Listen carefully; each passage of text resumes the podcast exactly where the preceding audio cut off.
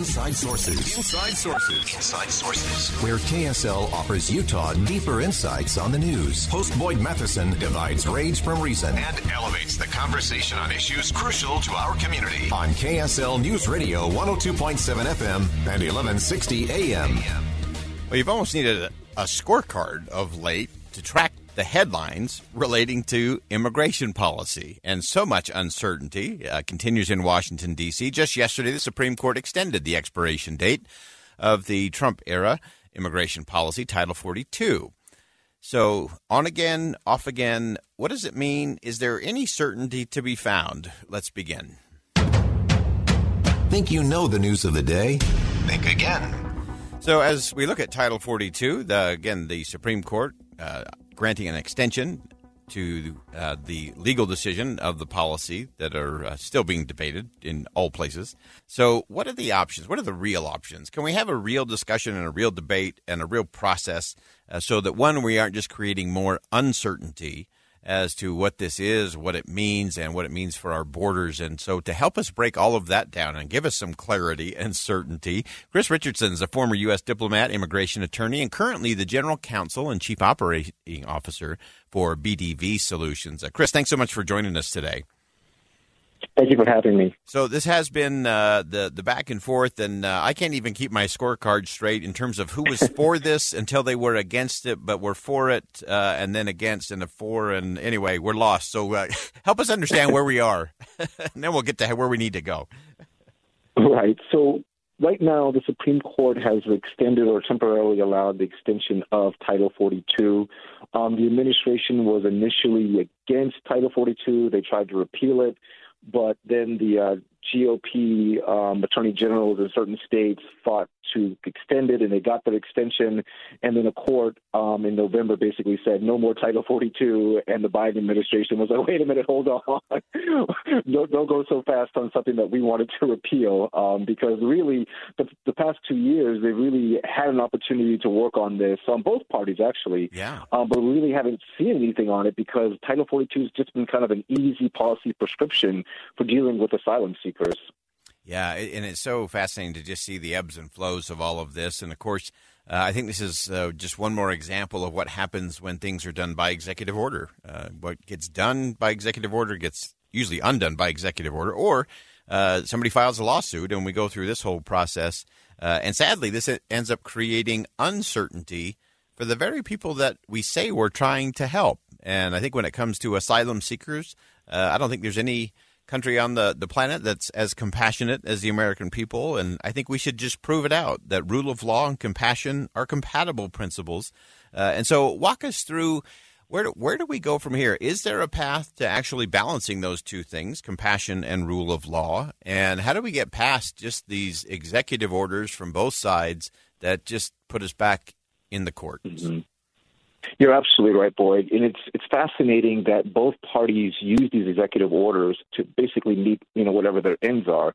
And you know, Title 42 on its face just it feels ridiculous because they're saying that well, we need, you know, COVID. Uh, Title 42 basically is is because of COVID, right? They're saying that because of COVID, we need to expel these people immediately. But it's odd because the very people who are saying we need COVID as an excuse, you know, in the other aspects of life, they're saying COVID doesn't real anymore, right? And so it's a, it's a weird policy prescription. And I think it, it's sad that you know Congress basically is saying, well, let the executive deal with it instead of doing what they're elected to do, mm. which is to legislate. You know, yeah. there's a lot of things that you can do in the executive. There's a lot of things that Congress can do in terms of reforming asylum laws. But we're really not seeing that kind of effort um, from Congress to sit down and do what they need to do. But you know, in terms of asylum and what you what you have to do, look, America, like you said, is a very welcoming and open country in, in, in some respects. But you do have rule of law. It's like if you invite me to lunch, but I decide to go through the window or the back door, I decide the time I decide to come, or as many people as I want to bring in. It just doesn't work that way. What we need is a, a front door that's our legal immigration system that's open and engaging and it processes cases fast and it really focuses on getting people because really asylum is a back door for our labor shortage issues. That's what's mm-hmm. really going on here. Is these folks um, and our country is really we, we need this labor, um, but we're not creating a system, a process to allow them to come work in our country, maybe return some of that money back to their home country. But instead, people are using asylum as this back door, and Congress is letting them do it because Congress just doesn't want to deal with it, right? Yeah. They just want the executive to deal with it. Yeah, and that's uh, such a, a, tragedy in and of itself because there are legitimate asylum seekers who are uh, under duress or who are uh, in mm-hmm. great danger uh, for themselves or for their families, and and that is what asylum is for, and it's what it should be used for. And as you said, it shouldn't be used as a way to just deal with some of the labor shortages. That's wrong. Uh, what have you been right. hearing today in terms of? I know the the White House just has another uh, 48 minutes here before they have to respond uh, to the ruling on the extensions. Are you hearing any, any rumblings back there from the administration? I'm sure that they'll, they'll probably file something because they probably want to extend it to themselves. But I think to your larger point, look, I think Congress and the, and the White House need to sit down and figure this out. They need to do what they were, were elected to do. And really, you can't let this facade of COVID basically. I'm Dave Cawley investigative journalist and host of the podcast Cold. In October of 1985, a woman named Sheree Warren left work at a busy Salt Lake City office to meet her estranged husband at a downtown auto dealership. She never made it home. Sheree's car surfaced weeks later in Las Vegas. In the parking lot of a hotel casino. No one knows how it got there. Strange. It was strange. Both Sheree's estranged husband and her boyfriend raised suspicion for investigators. I kind of thought that he might have done something. But no arrests were ever made. In Cold Season 3, we dig into double lives, make new connections in the case, and examine the difficulty raised by reasonable doubt. We want answers just as much as anyone else. They have creeps like that now, too, so nothing's changed. That's the new Cold Season 3 The Search for Sheree, now available anywhere you get your podcasts. Dominate and control everything that we do in life, right? Even on, and this isn't the, the same conversation, but on student loans, it's the same thing, where it's yeah. just like, if you if you let your executive, if you let the president kind of just decide what this pandemic, you know, is allowed to do, then what's that going to be in the next pandemic, right? Mm-hmm. Like, what are they going to forgive? What are they going to expel during the next pandemic, right? And so we really need to get back to focusing on legislation, on legislating. Our Congress members need to get off of TV and get back into their offices and really figure out how they're going to deal with this stuff. And both sides are going to have to give a little bit on the asylum issue if we're going to get any kind of control over our borders. Yeah. Yeah, it's such an important conversation. It's a crucial one, and we just keep avoiding it. And part of the reason I think they avoid it is because both sides like to use it as a wedge issue, a way to raise campaign cash, and a way to run campaigns.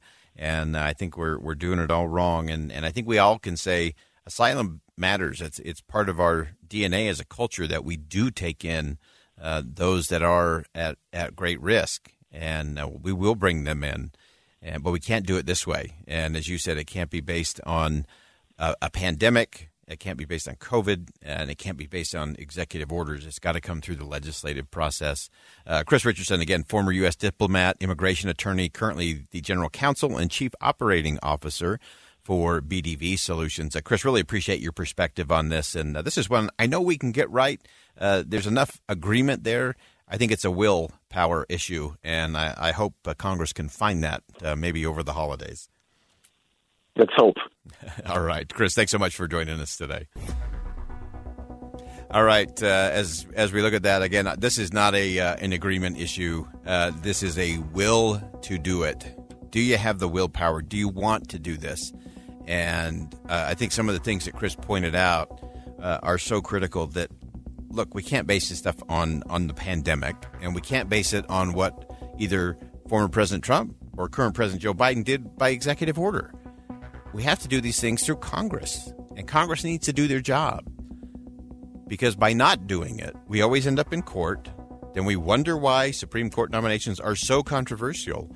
It's because they're doing the job of Congress. And when Congress abdicates its authority, it always creates uncertainty, it puts more pressure on the decisions of the court, and it politicizes the decisions of the court. And so let's go back to some regular order. Congress, do your job. Executive branch, do your job. And then we can let the Supreme Court do their job. And if we do that, guess what? Our constitutional republic rolls on. We are a nation of immigrants. We believe in helping those seeking asylum uh, that are persecuted, that need it. Uh, and we can do this the right way. And so let's do it the right way. That's where the headline. Think again with Boyd Matheson on KSL News Radio.